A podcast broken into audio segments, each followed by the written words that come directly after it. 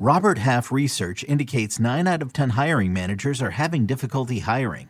If you have open roles, chances are you're feeling this too. That's why you need Robert Half. Our specialized recruiting professionals engage with our proprietary AI to connect businesses of all sizes with highly skilled talent in finance and accounting, technology, marketing and creative, legal, and administrative and customer support. At Robert Half, we know talent. Visit RobertHalf.com today. It's the UEFA Champions League on Paramount Plus. Europe's top club soccer tournament. Champions versus champions. The best teams facing off in the knockout rounds. Magnificent! And it all takes place while you're filling out financial reports at work. In the middle of your day, in the middle of your week. So use that second screen. Call in sick. Do whatever you got to do to tune in Tuesdays and Wednesdays. Nobody watches the UEFA Champions League like us. Stream every match live exclusively on Paramount Plus.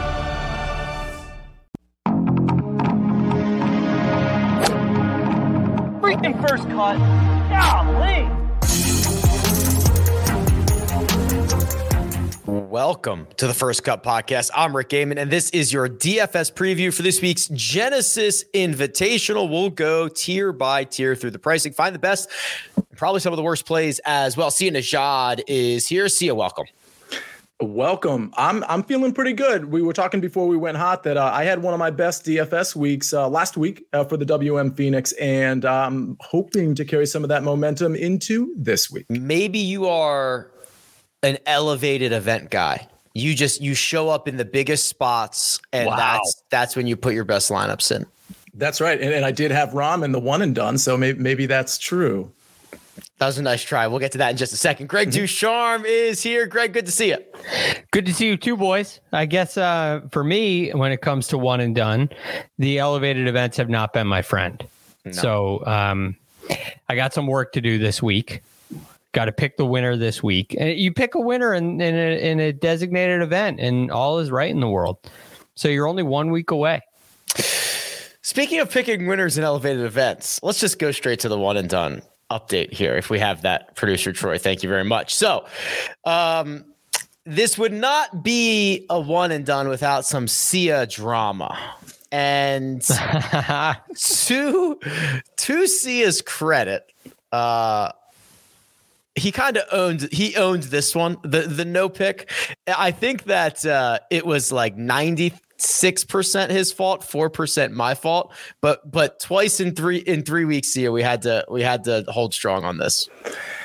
Uh, yeah, I mean, I I guess I mean you, you, holding strong is a relative term, right? I, here's the thing. I, I was late, and in this this one, I absolutely should own. I was 44 minutes late. I know that because I texted you and Patrick McDonald, Rick, at 8:44 a.m. Eastern Standard Time, which I believe I think is like the moment you wrapped the show that you were doing, the mega preview. And so the pick for just for everybody's edification, the pick was Jon Rahm, who was worth 1.38 million, who would have brought me up to 2.194 million. With all that said, my pick was late. I did not gain a competitive advantage, but it was my bad. Yes, the problem is um, for the purposes of the pick, it's for the show, Greg. Yeah, I get it. it I get it. That's that's the problem, right? We're doing it for we're doing it for the show. Otherwise, you could just get it in Thursday morning at 5 a.m. and nobody would care. Uh, yeah, uh, the, yeah. it's got to be in for the show. It, it's also just the these are the rules of engagement, right? I mean, these things are preset and we have rules and it, it doesn't matter what they are. You can complain all you want that it's a bad rule, but the rule is the rule and we got to live by it. We got to uphold the standard. This is a, I mean, the, the first cut one and done is a big deal. Uh, it's, it's a high stakes game. I mean, look at all the money that we already have in February on this board.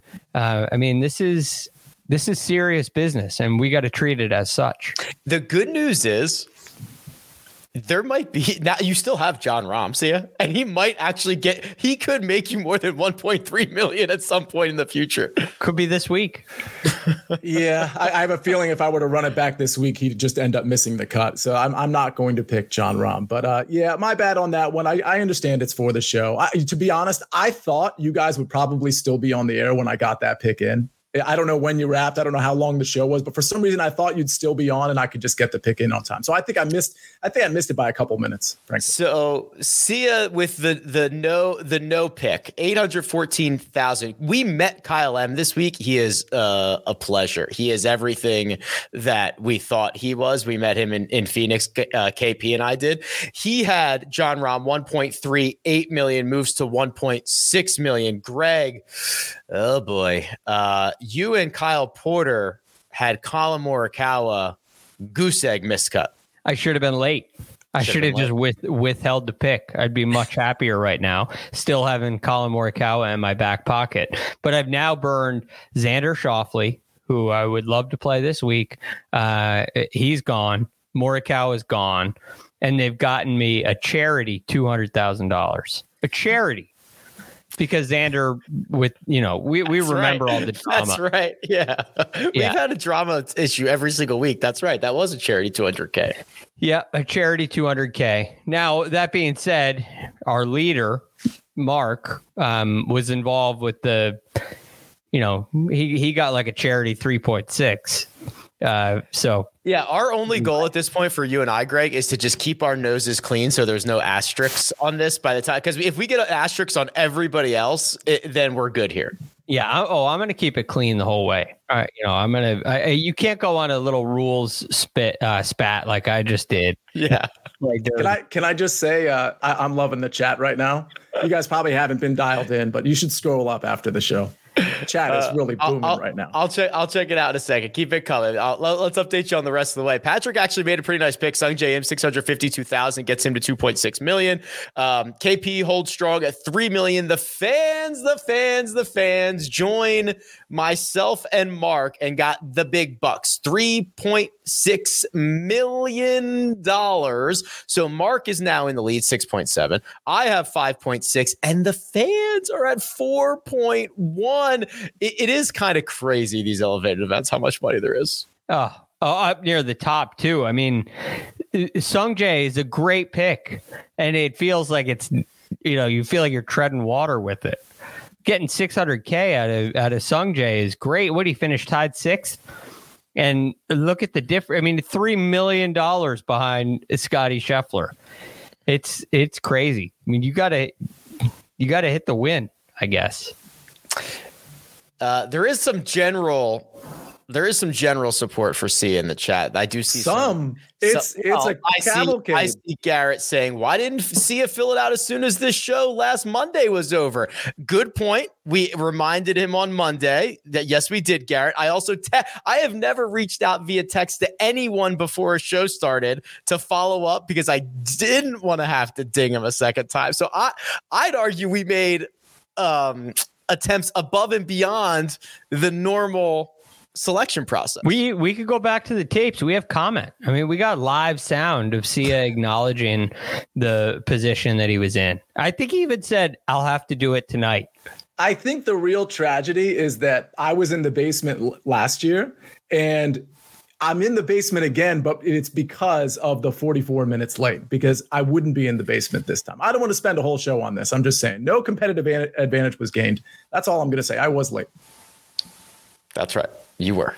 Uh, the one and done could have another shakeup this week because it's the same purse again, gentlemen, and basically the same field. So I imagine when we release these picks at 5 p.m. Eastern time, Sia on Tuesday. 5 p.m. Eastern time, Sia on Tuesday. When these 5 picks p.m. Eastern. That's the normal. That's the normal time. Then we're back to the normal That's time instead of tomorrow. the adjusted time. I just want when these when these picks will be due tomorrow. Tomorrow, the normal Uh, time.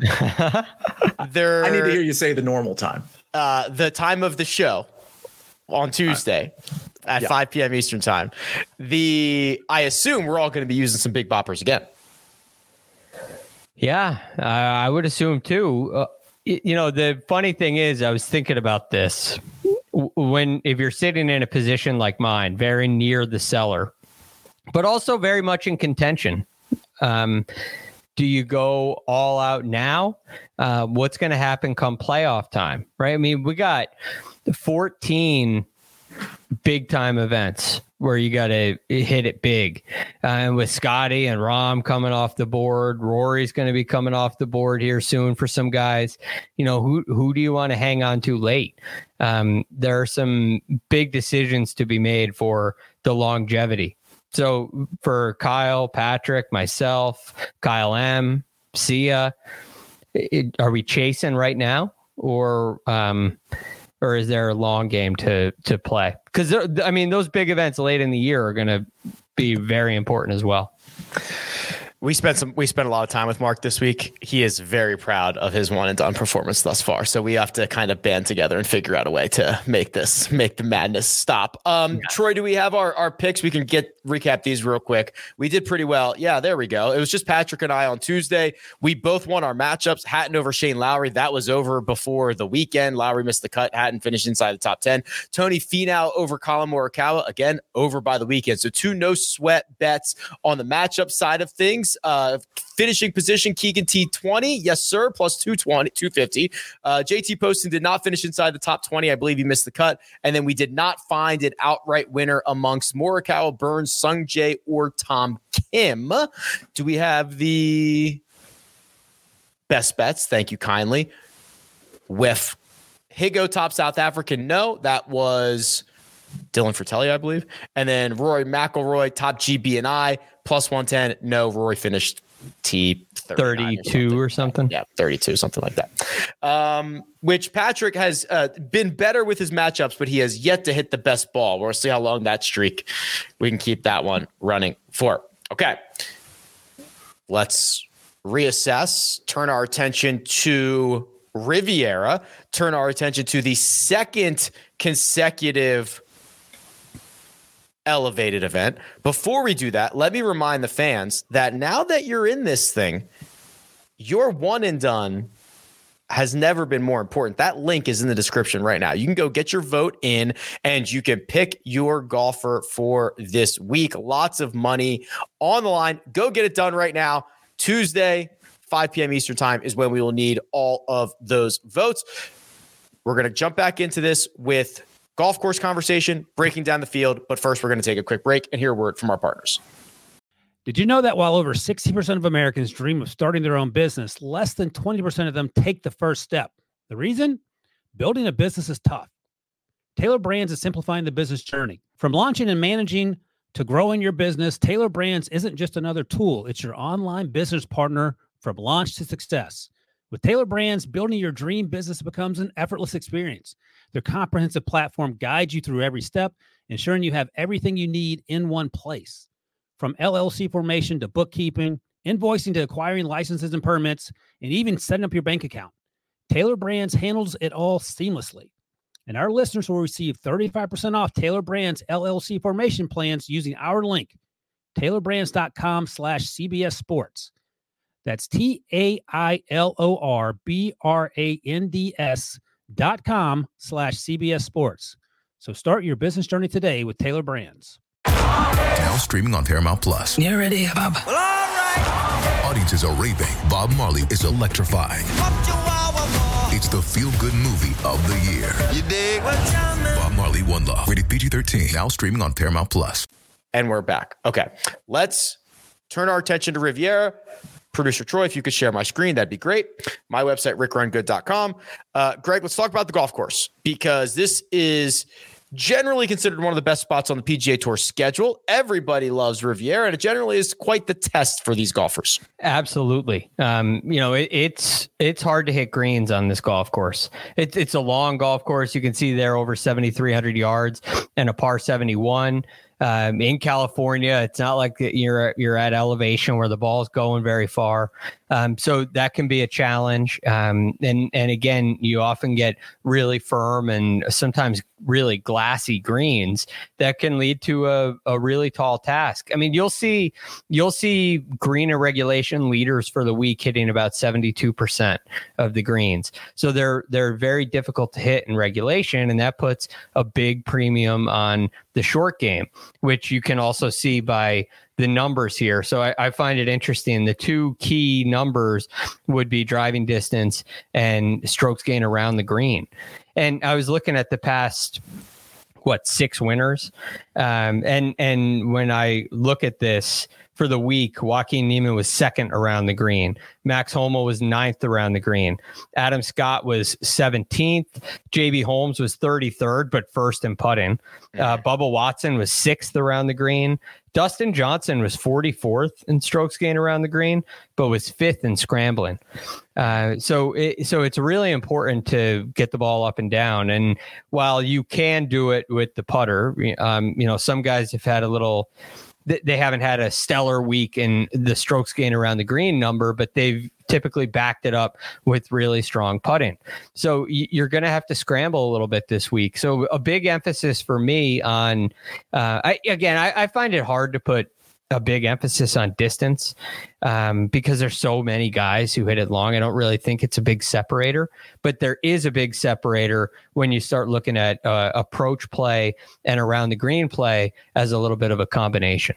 Right. So to add a little context to this, uh, Greg's absolutely right. You're going to have some of the lowest fairway percentages this week, some of the lowest green in regulation percentages this week. I think the distance side of this model comes from, you know, more people playing out of the rough. So the longer guys generally get a little bit of an edge, but a- absolutely right around the green play. This, you know, I don't, I, I rarely favor that, Sia, but when you look at the golf course, uh, both on paper and when you get out there and walk it, and you look at the types of players, and Greg listed out the performances that we've seen around the green here, like there's a lot of times par is going to be a good score. Getting up and down out of the sticky Kikuyu is like it's it's not for everybody. Exactly. I mean, you want to keep yourself in this tournament, and, and, there's a lot of people around the green that can certainly take themselves out of the tournament. So I'm putting a major emphasis on it as well. Obviously, the approach play, um, you know, mid to long irons, I think is going to be important here. But yeah, uh, around the green, putting, scrambling, it's all super key here. And so that I have probably, I can't remember the last time I had this much of an emphasis uh, on those factors, on that short game itself. Um, one uh, one other thing, Rick. Um, you look at you mentioned par being a good score, and yeah. you look at the winning scores here in relation to par. And in the last six years, there's only been two two players who have gotten past 15 under. Mm-hmm. Uh, Joaquin, uh, Joaquin Niemann, he won by a bunch last wire to, year. Wired was it wire to wire? Wire, it? yeah, it was just dominant from him. Yeah. Du- when Dustin Johnson got to 17 under, he won by five as well. So, uh, you know, 15 under, 14 under. Uh, sometimes it only takes 11 or 12. Those are really good numbers. So um, that that means by definition, and par is going to be a really good score. Um, it, it also are hard to come by. Yeah, and Rick, it also means that you know finishing position is going to matter a little bit more than some of those birdie fests. Those points you sure. pick up at the end of the tournament um, are going to be really key, more so than in, in most cases. Yeah, there'll be a larger percentage of the fantasy points that you earn those finishing position points. That's absolutely right. Here's the cheat sheet: four golfers over ten thousand dollars. It's an absolutely stacked field. Jon Rahm's 11-1, Scotty Scheffler 10-7, Rory McIlroy 10-5, JT Justin Thomas ten thousand one hundred I'll bounce this over to you, Greg. First, uh, there's a lot of good names here, and get get ready for some more because this entire like 8K and up is a joke. Yes. Um, now we have the this is the, the big three, right? One, two, and three in the world with Rahm, Scheffler, and and McIlroy. And uh, I think when you look at their games, all three of them they fit the bill when it comes to that iron play and the scrambling ability as well. Um, now Justin Thomas is a really interesting one for me. And, and, because these the big three are all so good, I, I think it's hard to separate the three, and um, you're not going to go wrong choosing any of them. So, uh, but I look to Justin Thomas in this range, and when I go through the course breakdown before looking even at the field, my first thought is Justin Thomas um, one of the best iron players in the game, if not the best, and also one of the best wedge players, uh, one of the best scramblers in the game as well. And and he really fits that mold. Um, so so his name was circled before the pricing even came out for me. I think what's interesting, Greg, is and we've been tracking this for quite some time, is that his approach play since the U.S. Open has been rather pedestrian, and now it feels like he's turning the corner a little bit. Seven strokes gained on approach in his last seven measured rounds. That's one stroke per round. That's the rate you you you usually would like to see from an elite ball striker like Justin Thomas. And and you're right, he's probably the most underrated around the green player in the world because because we talk about how good he is. Uh, you know, with with his second shot, his his Yeah. short game is stellar. It, it's absolutely stellar. And if there's one kind of concern in his game, it's his putting, without Sure. question. Um, before I get into the putting, though, he he did lead the field on Sunday in strokes gained approach at the WM as well. So They- another good sign.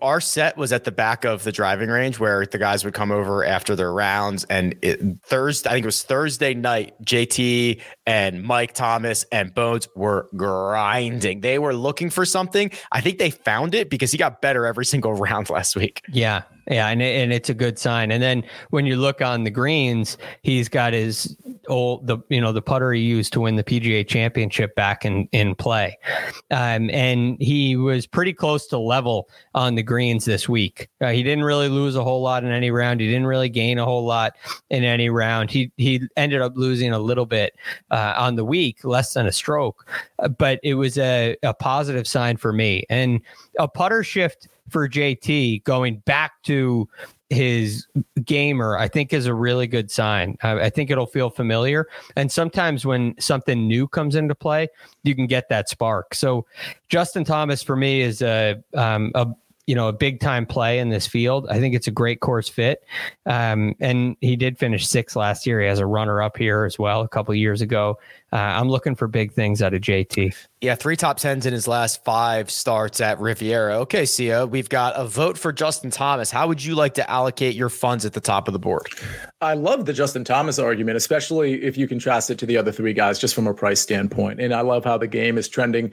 You know what's really interesting is it's hard to make lineups if you know there's so many guys I like in the nine and the eight K range that it's actually the couple lineups I've tried. It's been hard to make lineups with Jon Rahm in the lineup. I mean, I like Jon Rahm this week. He checks all the boxes, short game, whatever proximities you're looking for. I mean, obviously he checks all the boxes, right? So I like him, but among these four. I think I'll take the slight discount on Roy McIlroy. Um, we know the history here is great. Eh, eh, number one tee to green, by the way, last 36 rounds, fourth on approach, obviously super strong around the green, uh, excellent to with the mid to long irons. But what's interesting at the WM Phoenix was that he lost with the putter all four days. And, and I actually think it's going to be more challenging this week. I don't think that's really in dispute. I think that's going to serve him a little bit better than it did uh, last week. So I think uh, I think Rory is primed to like really kind of climb and, and win a tournament. Uh, we spent a lot of time with the the Jon Rahm group on the weekend, and it's it's pretty sick how good he is. And I I think I, I think Jon Rahm had maybe his B minus stuff last week. You could tell he he didn't have it. His his his dispersion off the tee was a little bit wider than normal. He didn't look particularly comfortable. He didn't hit a lot of great shots. And that Greg, that like the B minus stuff is l- like I just like third best in the world. Yeah. Yeah. right. And and that that's what you get during the week. Uh, but he's such a competitor and you know, he's he's holing putts for par and giving big fist pumps because he's just staying in it, just hoping he can find something and get hot. So, like I said, I mean, we have Rory, you get a nice discount on that. That's a reasonable play. Scotty played really well here last year, uh, and we're in Scotty season. Um, there's no question about that. He's kind of asserted himself as one of these. You know, he- he- last week he really uh, let the world know he belongs in the conversation with uh, with with Jon and Rory. Uh, very, very much so, and he's now ahead of both of them. So uh, I have no problem with any of those plays. I, I think they're extremely reliable. All right, let's talk about the nines. This is a range that starts with Xander Schauffele at 9,900, Max Homa 97, Tony Finau at 95. Then we round the whole thing out with Sung Jae, Collin Morikawa, Sam Burns, and Patrick Cantlay. Okay, Sia, you're generally pretty bullish on the nines. What do you want to do here?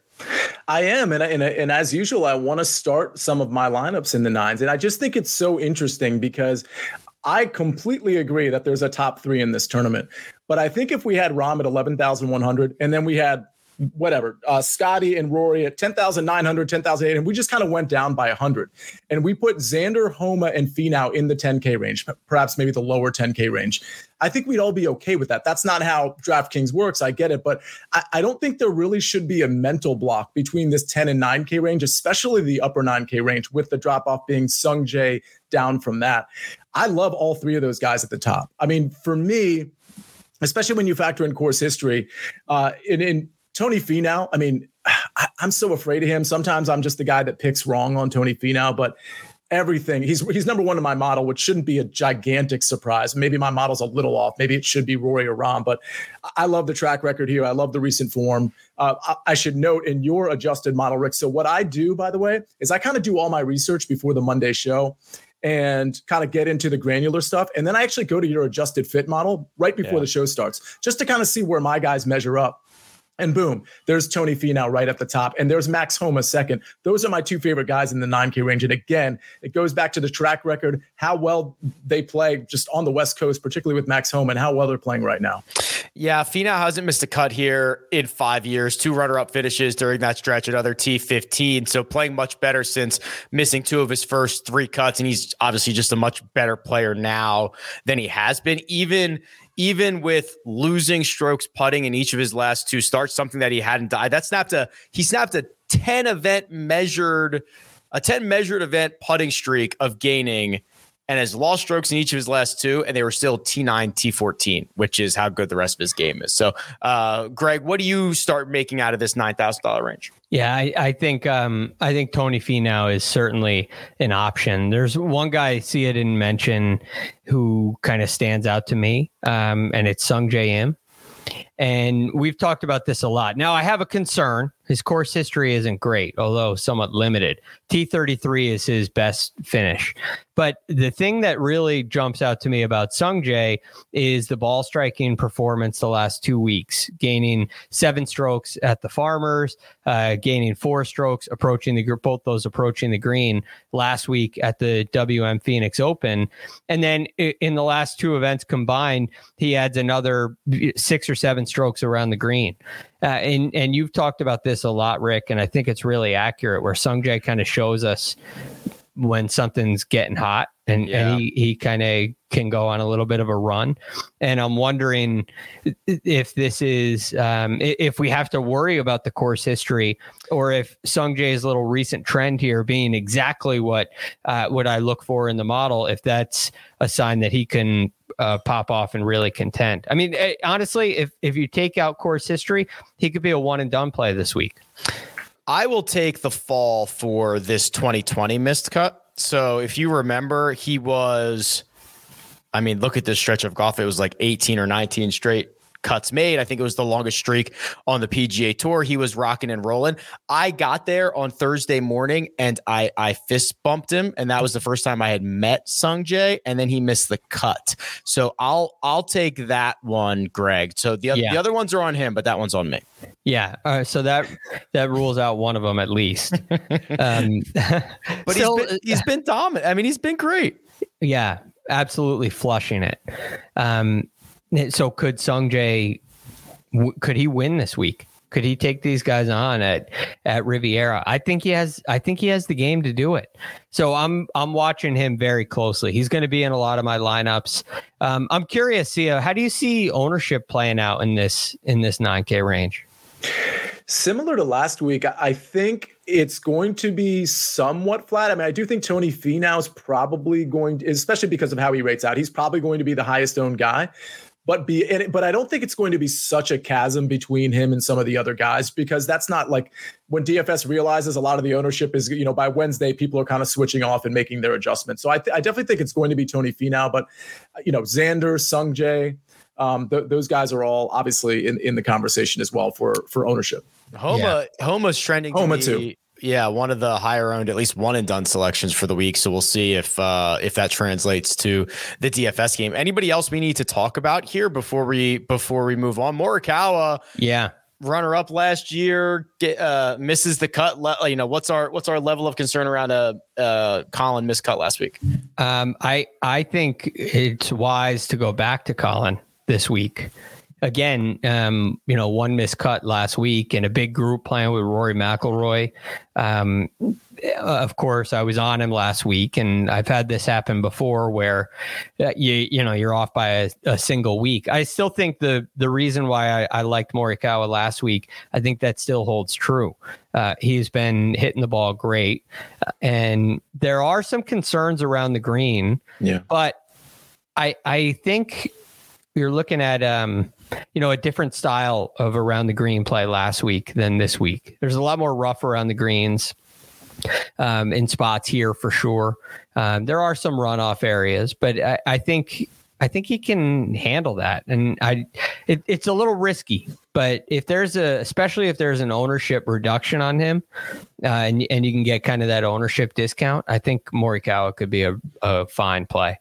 I think you are going to get the ownership discount on him because I think the general tenor, Greg, of what you just said is the around the green gameplay coupled with what what we saw last week just he's not the right fit. What i think is interesting is a i agree with you. He's a great play for dfs just because of that sentiment. But patrick cantlay at 9000 it's just so appetizing. I, I kind of wonder where you guys are at with that because it's going to be hard for me to resist playing him in a, in a decent amount of lineups.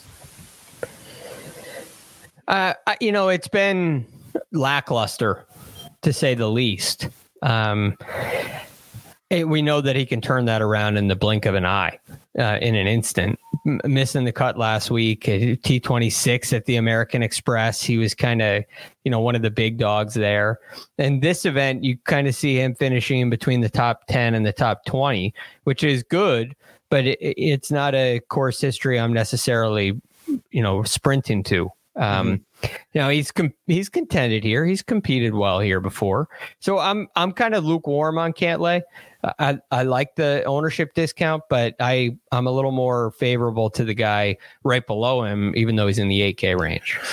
He's been he's been good, not great. I think the, um, the, the the best finish that we saw, he had to gain he had gained eight strokes putting that week at TPC Summerlin. His his approach play has not been that good. His dri- driver's been a little bit weaker as of late. He just doesn't seem as sharp. So he's been good. He hasn't been great. Unfortunately, we're in a tier where there's a lot of great. Yeah. Players. The the one uh, the one thing about him though, Sia, in your favor, is he can win without the approach play. Yeah. Right. He's he's right. one of those rare guys where the rest of his game is so strong. It, he can have some good iron play weeks without really gaining a lot of strokes because uh, he plays to that strength of of a really hot putter sometimes. So mm-hmm. the approach play doesn't really concern me quite as much. I just I wonder uh, you're you're betting on him kind of catching fire this week. The eight thousand dollar range, no shortage of big names here. Viktor Hovland, Cam Young, Will Zalatoris, who did not play last week, is playing this week. Jordan Spieth, Tom Kim, Jason Day, and then the bottom, Fitzy, Hideki, Tyrrell Hatton, Adam Scott, Justin Rose. Sia, you get first crack at the 8K range. I mean, I love this range. Usually it's a range I, I, desperately want to skip, but there's just so much talent here from the top down. But I'm going to go sort of to the middle down. I'm going to start with Jason Day.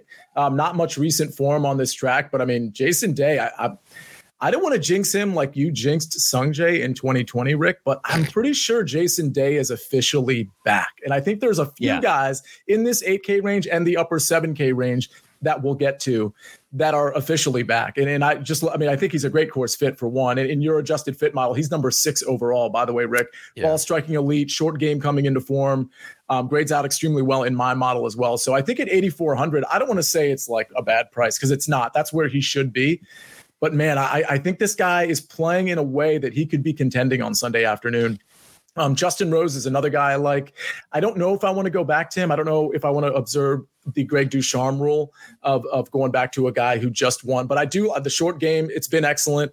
Approach has been very good over his last two at least. The other guy I'll mention, and I think he's going to be popular, so I may not actually come around to him, is Adam Scott at a flat 8K. Uh, just you know, great finishing positions dating back to the FedEx St. Jude. I mean, he's been really good as of late. I don't think a lot of people are noticing, but um, the putter can go bad sometimes, but we know he's good on Poa as well. And we know his experience here is good too. So Adam Scott, I think, is a, a pretty good price at 8K. The Aussies love themselves Riv. You get kind of like the comps to some of the uh, the Aussie courses. So these guys tend to play well. Let me pull up Jason Day real quick because outside of the miscut at the RSM Classic, it is a stretch of seven straight top 21 finishes with his last three a T a uh, fifth place finish in Phoenix, a T7 at Torrey Pines, and a T18 at the American Express. J Day certainly vibing right now. But uh, before you click off of J Day, Rick, go to his course history here because there's something that really stands out to me at the Genesis. Now, I've been beating the J Day drum for all year. I've been very, yep, that's exactly right. so I love Jason Day, uh, and, I've been playing him every single week so far this year. Um, but the one thing through Jason Day's career that he never really lost was the putter. But here at Riviera, he's never had it. Never gained strokes putting at Riviera. That's a big concern for me. Now, in many of these other instances leading into this, for instance, last week, well, Jason Day's iron play has improved, and that's been kind of the difference maker. And the thing that always allows me to overlook course history is when somebody's weakness has become a strength where they're kind of a different player.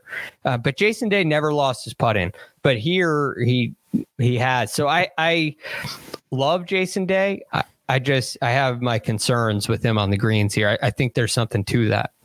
How bad has Jason Day's putting been? Well, everyone in this field, uh, in their history at Riviera, of golfers who have as many rounds as Jason Day, measured rounds, 14 of them. Only Gary Woodland has been worse with the putter at Riv. So it's uh yeah, statistically one bad. of the best, and he's one of the best putters in the world. Yeah, um, tough. So I, I don't think he I don't think he sees it when he gets on these greens. Anyway, what, what else do we have in this eight thousand dollar range that we should talk about? Um, well, one, I'll start with Viktor Hovland, mm. who's right up there on top. Um, I know last week didn't go very well, but he has a great record here, right? A T4 and a T5 in his two starts. Uh, a little worried about the around the green performance last week, even though it's been getting much better um, in the you know this year. It's been it's definitely been getting better, um, but I, I feel that this is a great golf course for viktor Hovland. Um, here's the here's the secret. Uh, go get viktor's fairway prop and bet the under if you can find it somewhere. So these are already hard fairways to hit, and I'm pretty sure he's going to play down the wrong fairway on 15 mm-hmm. intentionally. So we've already removed one opportunity of him hitting that yeah. fairway.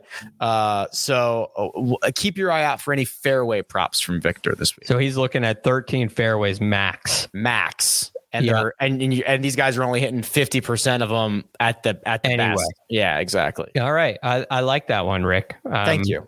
Maybe he can spend one of his good tee shots on that one and hit it in the wrong fairway on purpose. There uh, right, right. Stripe it right down the middle of the wrong fairway. Yeah. Um, and and then he can you know just miss a couple by a few yards. But I, but I like I like Viktor on the on the course history angle. I like Adam Scott on the course history angle as well.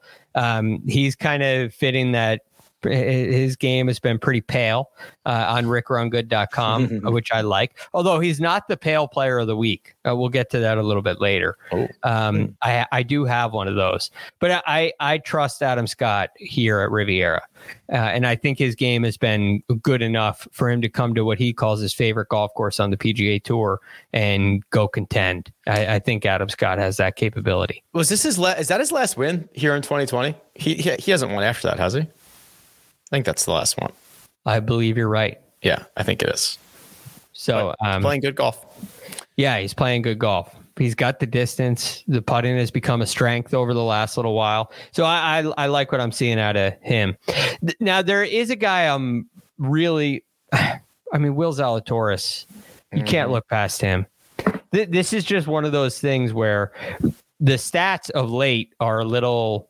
I kind of take them with a grain of salt because we haven't seen a lot of them but this is one of those major championship type venues that Will Zalatoris excels in.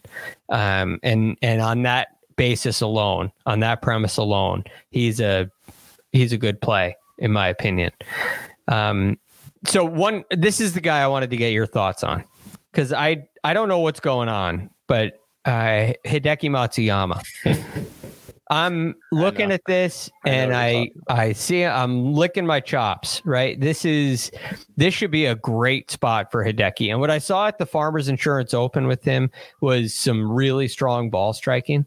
I mean, he's got three top tens here as well, and I, and he's so good in the short game right? These mm-hmm. kind of scrambling tests, Hideki is great in. And you, you look at the recent streak, you're talking about five events in a row gaining strokes around the greens. Um, but where are we with his ball striking? Is there a problem? He lost four, four, almost five strokes approaching the green last week.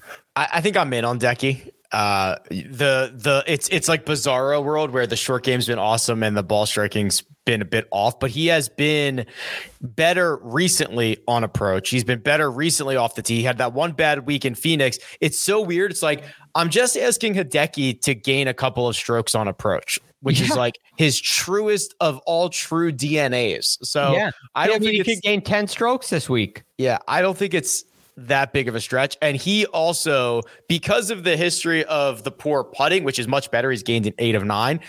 He does not get credit for how good his short game is because he's always had a great around the green game. He would knock everything to four feet, then miss the four footer. But right. he is he is much more sound with the flat stick now.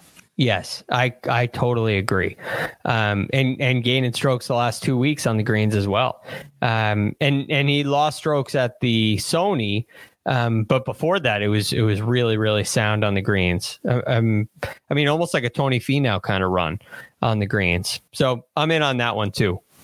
Uh, but that's can, all I got. Can can I just say, you know, it's funny, and I hate to bring like a just to LIV into this, but we look at who's in the 8K range. Like mm-hmm. to the extent that anybody ever complained about like people going to LIV in some big names, this is like so ridiculous. Like we didn't even bring up Matt Fitzpatrick, who I know is like kind of a has been a favorite of of Rick yourself, if and Greg maybe you as well. We didn't even bring up Jordan Spieth. Like these are all good plays. And by the way, I think okay. I'm in on Decky too. Uh, there's just so many good players in this 8K range. It's crazy. Uh, yes, it, it's wild stuff. You could almost, I mean, Tyrrell Hatton, Tyrrell Hatton's been like hotter than most of those guys. So it's, yeah, yeah. It's great. You could build a whole lineup of, of 8K guys. The sevens. Paramount Plus and the National Park Foundation present A Mountain of Zen. Are you still listening? Good. Take a deep breath. You needed a break. This Earth Week, you can live stream seven national parks for seven days on Paramount Plus. So, yes, you can literally stream a stream. Paramount Plus, official streaming partner of the National Park Foundation. The wait is over. The Chi returns with new episodes on Paramount Plus. What brings you to the Chi? Opportunity. Everybody get down! A new reign is coming to the South Side. Never should have sent a boy to do a woman's job. The Chi. New episodes May 10th. Visit ParamountPlus.com slash The Chi to get a 50% discount off the Paramount Plus with Showtime annual plan. Offer ends July 14th. Subscription auto-renews. Restrictions apply. Fowler, Siwoo, Sahith, Wyndham Clark. That's the top. The bottom portion, Detry, Cam Davis, the aforementioned Gary Woodland, Hayden Buckley, amongst others. So, Sia, I'll bounce this right back to you. Um, how do you want to pick from the now significantly larger tier of the 7Ks? I like the 7Ks. Uh, there's a few guys I like here, and one of them is another guy that's back, is officially back. I'm declaring it. Perhaps I should have declared Jason Day was back like three tournaments ago. But this guy I can declare right now. It's Rickie Fowler at 7,900. Mm. I, I, I, love Rickie Fowler here. Um, around the green games, it's been solid. Putting's been solid. Uh, the last three tournaments, we're seeing the finishing positions. We're seeing an upward trajectory with the 54th, 11th, and 10th. Uh, that's all this year, by the way, this calendar year, since late January. In fact, approach has been elite. I just, I just think we're getting Rickie Fowler at a, a very reasonable price at this point, and I think we're going to continue to see him trend upward. Uh, the other three, uh, the other two guys I'll mention here. Tommy Fleetwood, I think 7,300 is a pretty good price there. And I wonder, I don't think he's going to be super popular. He wasn't bad at the WM Phoenix, even though he ended up missing the cut. Uh, he's been okay on the world tour. So he's been in decent form. Um, and he writes out really well in my model on approach around the green, the proximities, putter, tee to green uh, fourth in your adjusted fit model, Rick. So Tommy Fleetwood's another guy. And then the other guy who I think is going to be really good just to navigate around this course and who has a really elite short game is Alexander Noren. He he had a miscut at the Phoenix as well. But again, that was one of those where it just wasn't that bad of a miscut. Uh, he was he ended up being bad off the tee and, and ironically around the green, but I'm not really worried about that. And he's got a good history here. Yeah, he missed the cut on the number. Um, Greg, I was actually kind of looking just to kind of put a bow on the Hideki conversation. Yeah. He did. Uh, would you prefer that the vast majority of the strokes that he lost on approach last week were on one, two, three, four, five shots? Or would you prefer it that it was like I mean, he lost he lost over a half a stroke on approach on five different shots. Um, he lost 1.6 by hitting it in the water on 15. So that's almost uh, what more than a third of his total strokes gained. Yeah. So I don't think I don't think it was as bad as it kind of looks. No water at Riviera. Yeah. Uh, so that's a good sign. That's absolutely a good sign. And again, you put that on a golf course, right? Maybe you got to have a couple of errant shots in there, but you also have that short game to back it up. Well, the short game can't back it up when you're in the water, uh, but at Riviera it can. So, all right, you just cemented my case. I'm in on Hideki, and he is moving up my 8K board. Me too. Um, right I'm around the right around the Hovland kind of camp. Definitely ahead of Adam Scott, who I like. Um, so that's good. See it. Yeah. You mentioned Tommy Fleetwood. Tommy Fleetwood is my pale player of the week. Um, I think this is a great fit for Tommy Fleetwood. Another, just like Hideki Matsuyama, another guy with a really underrated short game. Yeah, he's so Um, good.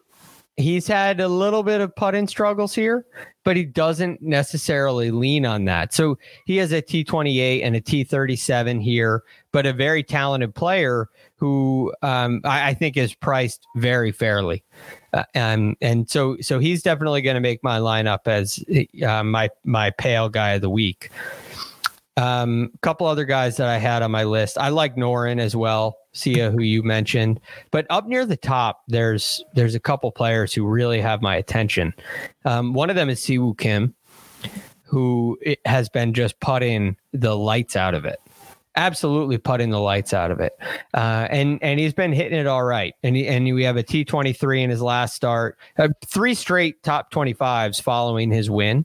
I think the the ship has kind of settled down for him.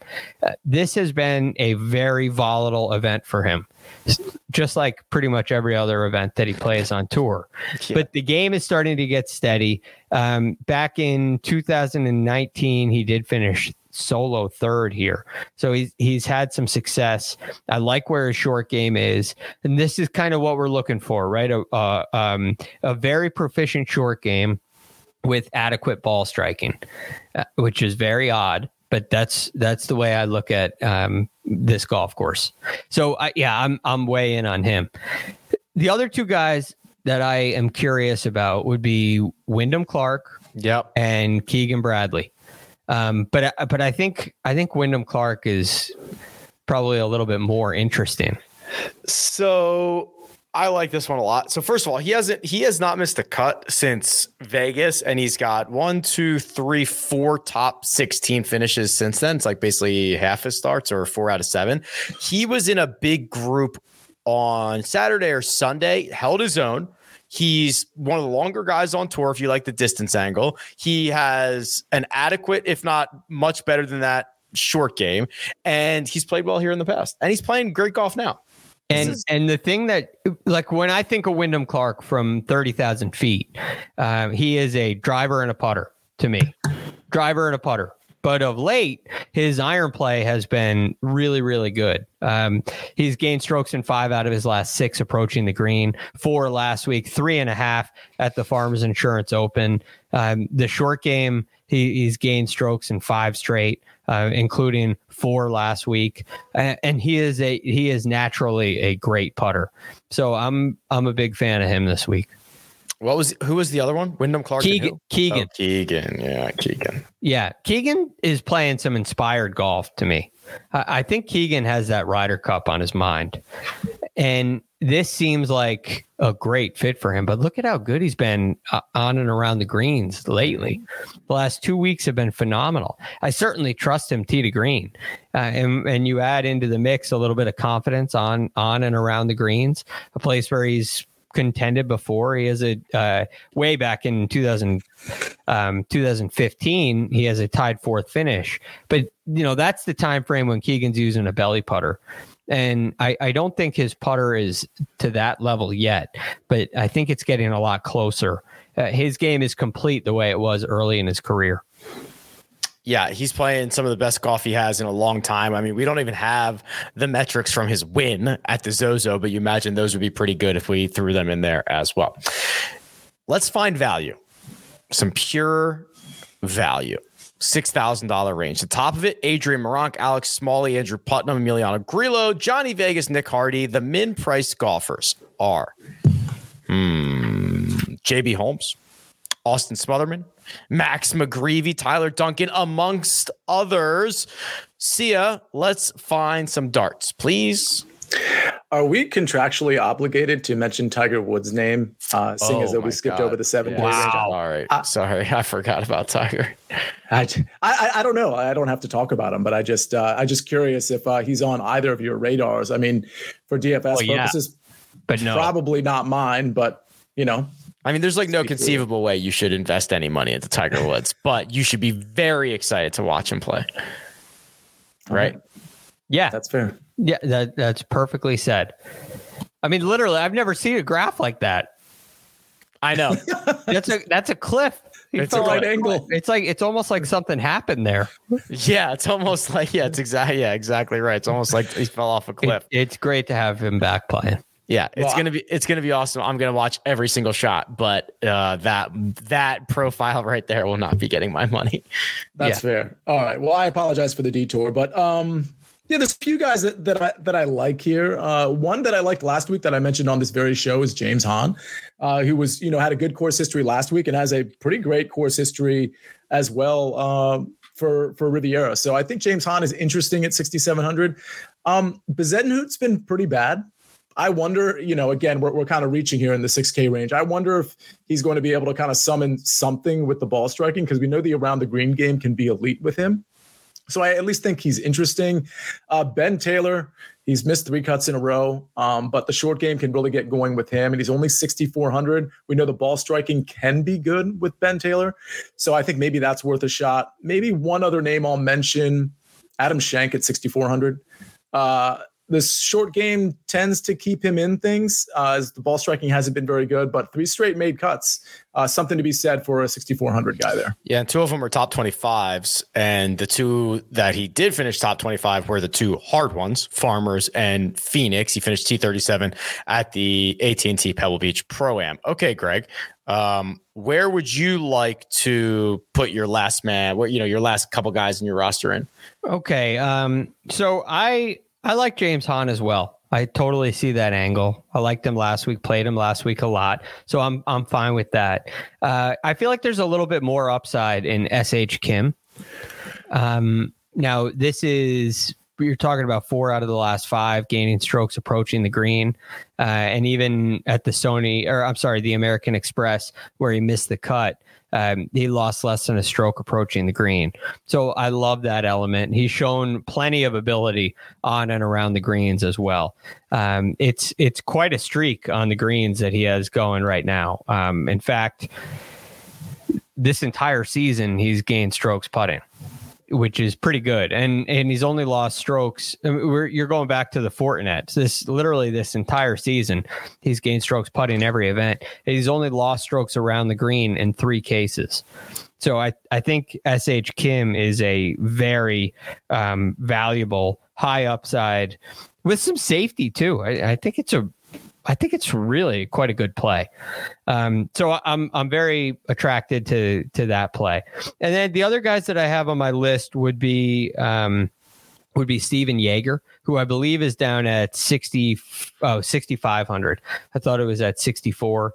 Um, he's kind of it's just been okay. But I like what he's done with the short game. Uh, hasn't quite gotten the putter going. He missed the cut in Phoenix, but before that, it was really pretty steady. So I think that's a, a viable option. Um, and then two guys that I'm kind of taking a chance on based on name. One would be Lanto Griffin, who I think is still trying to find his way. And it may not be wise to go early on him, but Lanto's played some really good golf here at the Genesis. Uh, and it, has been everything's been a top 40 for him. His best, he's played three times, um, so everything inside the top 40, and his best is a T26. So he's kind of a potentially a steady option. Um, last but not least, back up toward the top of this board is Francesco Molinari.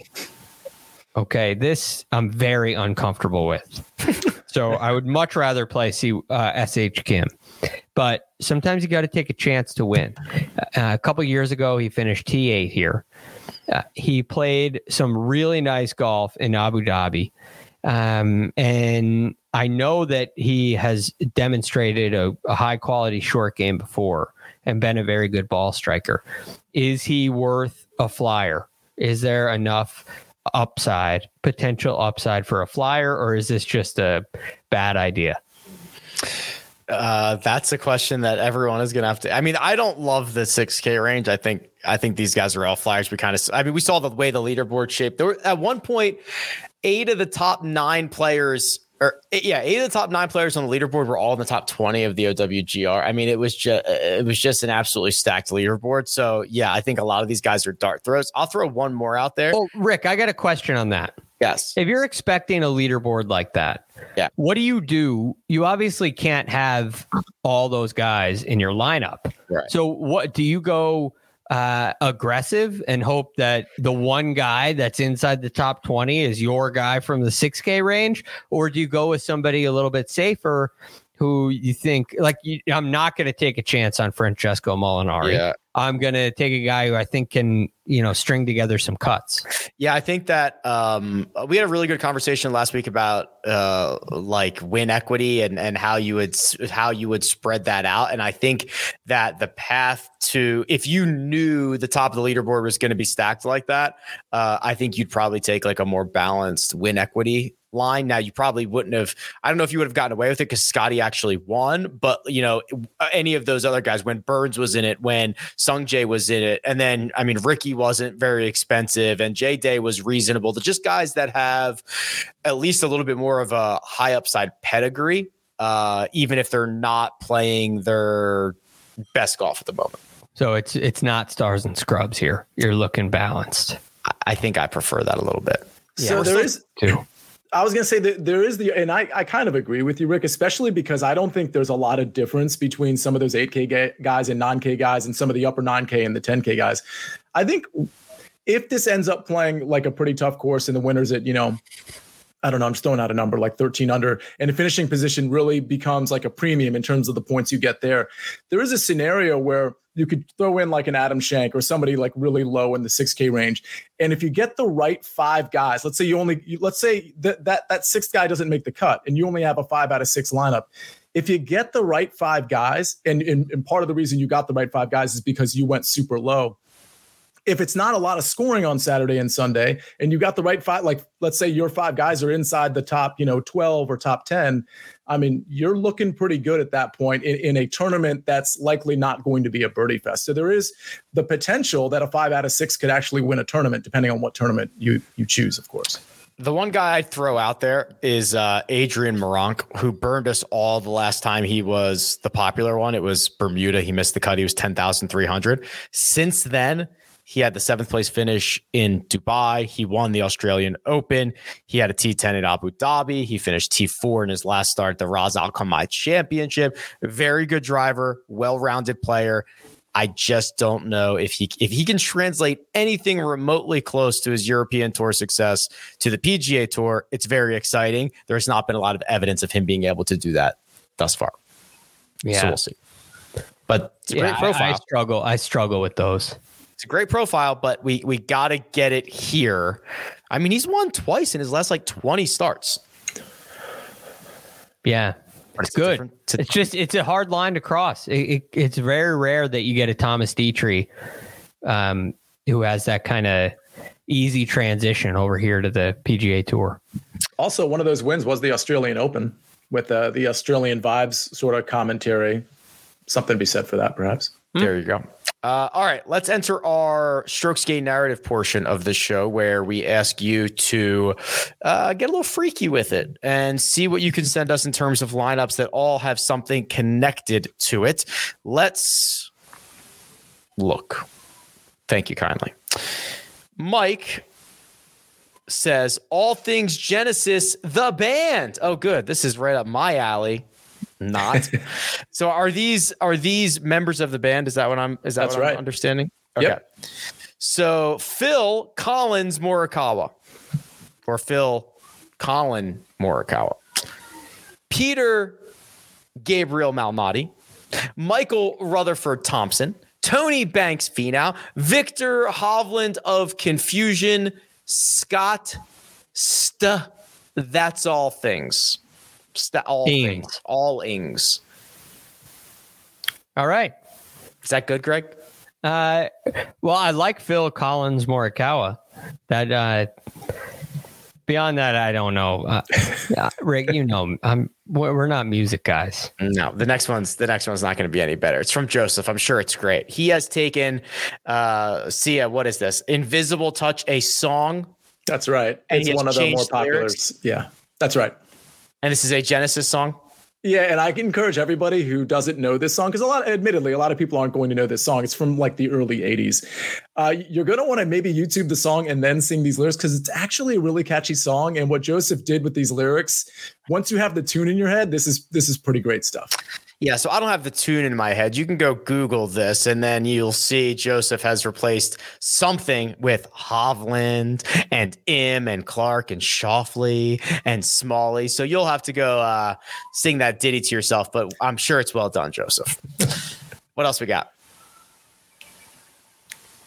Fantasy Bunker Ryan says we head to the home of Hollywood with an automobile sponsor. That's right. Uh, Name the other automobile sponsors. Uh, Honda last year. Uh, last year. Wow. Long standing. Uh, no longer Buick. There's at least one Used more I can think of. There's another Genesis, the Scottish Open. Mm. Um, I can only think of one more. But there's got to be a third, doesn't there? Uh, well, John, I does John you're- Deere count? I, I was like just going to ask that. No, No, I don't think so. BMW. BMW. Duh. That was the one I was thinking of. But Yeah. I think that's it. Honda, BMW, Genesis. Ryan says, here are a few classic TV shows and movies featuring featuring cars. Jason, Days of Thunder, Sam, Knight Rider, Mad Max McGreevy, very good. Yeah. Matt, Back to the Kuchar, That's great. Aaron, Magnum P. Rye, and James, James G- Ga- Gone in 60 seconds. Yeah, that's good. Excellent. Pretty good. All right, that's pretty good, Ryan. All things Las Vegas from John Markowski. He says, uh, vegan Bradley, uh, Mac Hughes Hefner, Si Woo Kim Kardashian, Sungjae Implants, uh, Traff Vic Hovland. That's good. And finally, everyone's favorite TV host and former boy bander, Nick Lachey Reve Chesry. Great. That was Good stuff. That was pretty good. Um, anything? Any final thoughts before we got to get out of here? Going once, going twice. I'm fired up for this week. The fan vote for one and done is now open. The link is in the description. Get your votes in, secure your spot. You are in third. You are making a run, and there is a lot of money on the line. Tuesday mega preview show, and then I think we're going to go Sunday night. I got to check this guy. It's been it's been wild. We did we were doing shows from the set. It, we had Mark come over. Danny Cannell joined us from a show. Joe Musso. It was a wild week. There was a lot of stuff week. happening. You guys did great. Thank you. Appreciate it. Greg, Greg, do you have a broom to sweep up some of these names that Rick just dropped? Come on. I'm out, I'm out here rubbing elbows. Yeah, Mark Immelman. Yeah, like rubbing el- rub, rubbing elbows with Look, the, he's with a the star. timers. Mark Immelman got recognized at the bar we went to. I'll tell you that. So he is a He's, a very megastar. recognizable. He's a megastar. Um, that'll do it. Big thanks to producer Troy does all the hard work behind the scenes. Sia Nejad at Sia Nejad, Greg Ducharme at the Real GFD. You can find me at Rick Run Good. This has been the first cut. We'll catch you next time.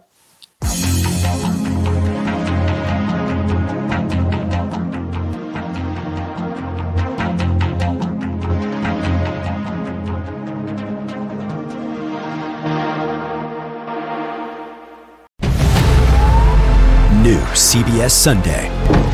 You collect rewards, right? This is how I make my living. When something is lost, everyone's looking for something. He finds it. You strong swimmer? So so. So so. So so's okay. Justin Hartley stars. How you survive? You make quick, smart decisions, and you never let panic take the wheel. Sounds cool. It is cool, actually. Very cool. Tracker. New Sunday on CBS and streaming on Paramount Plus.